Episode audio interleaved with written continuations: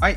えー、ということですね、今日はですね、あのー、こう、アイディアをですね、こうまあ、どうやってこう生み出すかみたいなお話をできればなと、えー、思うんですけど、まあ、あの、これまでのですね、まあ、こう、資本主義社会というのはですね、あの、なんかこう、普通、こう、あの、アイデアを出す立場の人と、あの、そのアイデアにお金を出す、まあ、投資家とか銀行の人がいると思うんですけど、あの、これまでの、まあ、あの、資本主義社会って、要はその、あの、独創的なアイデアを持った、まあ、起業家とか、あの、人よりも、どっちかというと、こう、お金を出す側の人がね、僕は強い立場に、あの、あったんですよね。やっぱこう、あの、お金を出してもらうためには、こうね、自分分のね、独創、こんなにすごいアイデアがあるんですよ、つって、あの、企画、こうね、企画書とかまとめて、あの、そこにプレゼンをして、で、まあ、なかなかね、その、あの、お金を出してくれる人が見つからないんで、こうね、あの、何人も何人も回って、やっとこう一人出してくれたみたいな、あの話があるんですよね。で、こう、スターバックスとかも、実際まあ、あれは、あの、自分の相手というよりは、その、あの、スターバックスをやった人がいて、で、そのハワード・ショルツっていう人がね、あの、そのアイデアを気に入って、それをですね、こう、あのこう世の中に広げていくために、投資家にいろんな投資家回りをしたと。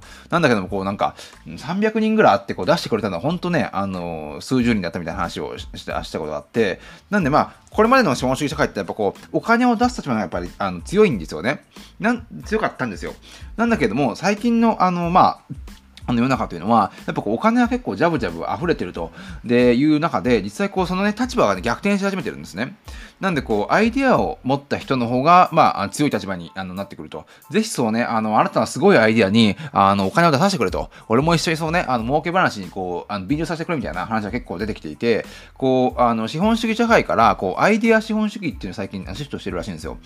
なんで、こう、なんだろうな、こう、どれだけね、こう、お金を持っているかというよりも、こうどれだけこう、どれだけこう、ね、優れたアイディア、どれだけこう、独創的なアイディアを持っているかっていうところのが、まあ、今後ね、価値を持っていく時代になっていくんではないかっていうところが、あの、あるんですよ。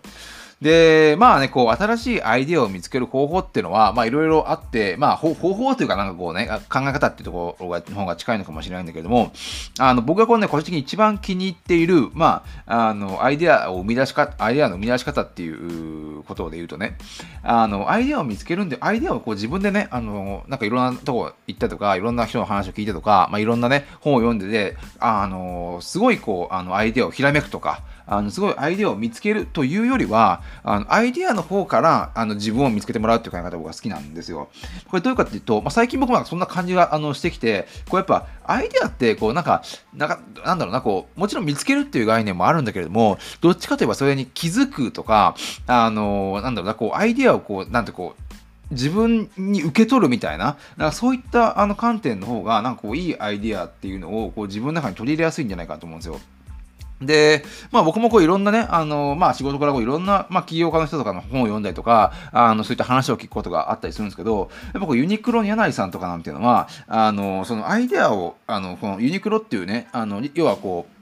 あの、ショ、あの店員がね、こう、あのなんだろうこう、あのいろいろこう寄ってきてこう、この服いいですよ、あの服いいですよっていうようなスタイル、従来のこうね、あの服屋のイメージじゃなくて、あの一切こう商業的に匂いがしない、こう自分でさっと行って、必要なものがあればさっと買えるみたいな、そういったユニクロのコンセプトをね、あの思いついたのが、あのアメリカの大学のね、キャンパス内にある売店に行った時に、まあそれをね、思いついたってことを言っていて、やっぱこう、あのアメリカの大学とかで、こう、と、あのすごい田舎にあの大学があったりして、で、その校内の中になんかこう売店、まあ何でもこう、あのちょっとしたお菓子とか教科書とかノートとか、まあそういったものを買える、まあブックストアっていうのがあのあったりするんですけど、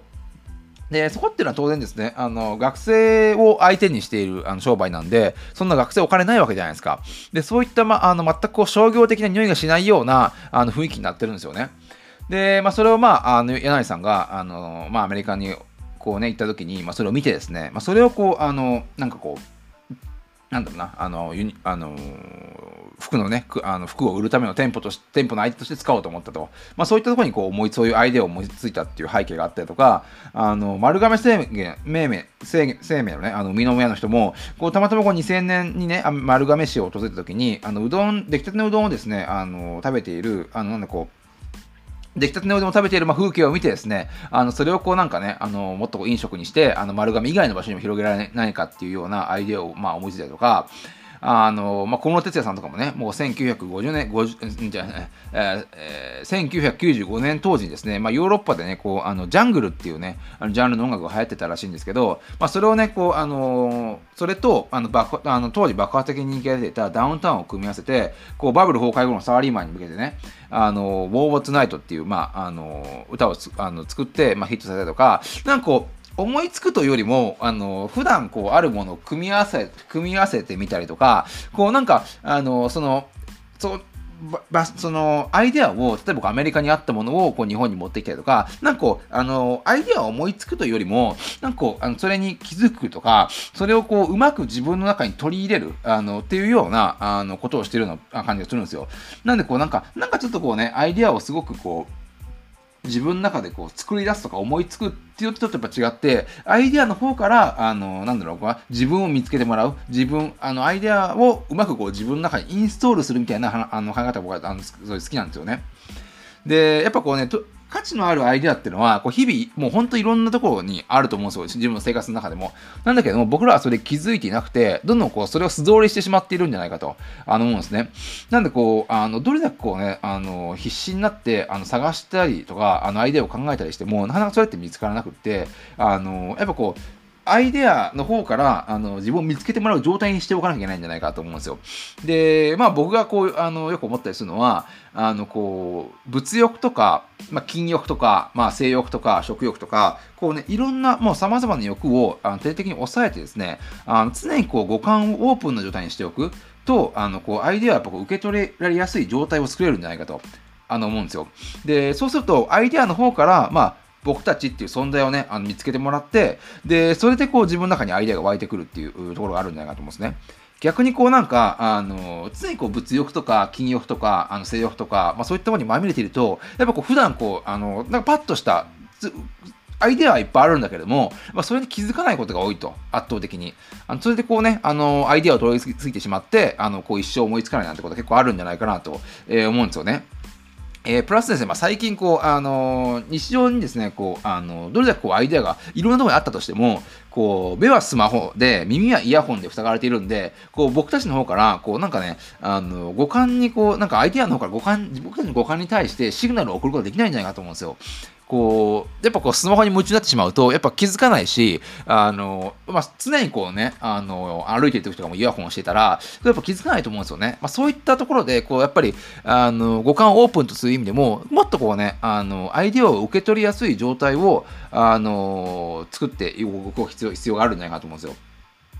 で、本当こうね、面白いアイデアがあれば、まあ、すぐにパクってでも、あの、大儲けしてやろうっていう、こう、中国人とかインド人いっぱいいると思うんですけど、こう0から1、つまりこう、アイデアのこう、源泉を生み出せる人って、やっぱ世の中に今なかなかいないんですよね。まあ、そういった人に、こう、やっぱ今後、あの、価値が出てくるというか、まあ、あのー、そういう人っていうのは、こう、あの、一定数、やっぱ増えないと思うんですよね。世の中1割ぐらいの人がそういう、まあ、アイデアの源泉を生み出せる人で、残りのは9割の人って、それをまあ、あの、実行する人、なんだけども、こう一番こう、あのー、こうなんだろうな、利益を取りやすいというか、あのー、オリジナリティを生み出せや、生み出しやすいっていうのは圧倒的にこうね、あのー、0から1、アイデアの原石を生み出せる人なんじゃないかなと、え思うんですよ。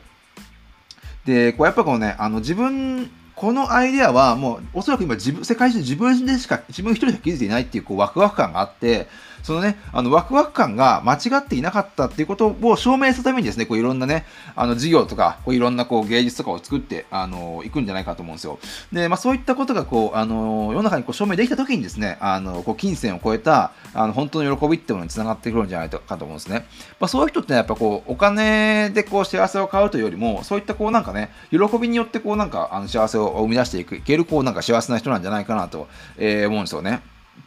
で、まあ、これやっぱこう、あ今ですね、こう、アイデアを、まあ、あの、受け取る準備ができてる人っていうのが圧倒的に不足、あのしているので、こう、本当に良いアイデアって、こう、いろんな、あの生活の中とか、あの世の中にさまよっているんだけれども、あの、やっぱこう準備がしてる、あの、受け取れる準備をしてる人たちが少ないんで、こうずっとね、あの、誰の、その、あの、あの目にも触れられずに、こうアイデアっていうのはね、あの、世の中世の中をさまよっているんじゃないかと思うんですよ。で、まあ、僕のね、好きなこと、ジョン・レノンの言葉に、人生とは、まあ、自分がね計画、を立てている時に起こる、それ以外のことっていうね、あのことをね、まあ、ジョン・レノンが、あの、言っていて、やっぱ、あの僕もその通りだと思うんですよね。実際、こう、あの、アイデアとかも、こう、計画通りにやっぱ生むことでやっぱできないんですよね。あの、こうやっぱ突発的に、あの、パあのユニクロさん、ユニクロのね、あの話にしても、丸亀製麺の人に話にしてもそうだと思うんですけど、まあ、もちろんなんかね、あの、いつかこう、なんかやりたいなと、あの、思って、常にこう、アイデアを考えてることはあるんだけれども、そういったアイデアが、まあ、生まれるきっかけというか、あのそういうの気づくきっかけっていうのはやっぱ偶然によってあの起こるもんだと思うんで、まあ、あの常にですねこうあの自分の欲を抑えてですねあの五感を敏感にしておくことがあの、まあ、急にねあのアイデアをこう降ってくるっていうような場面に、ね、直面する、まあ、一つのヒントになってくるんじゃないかなと思いましたね。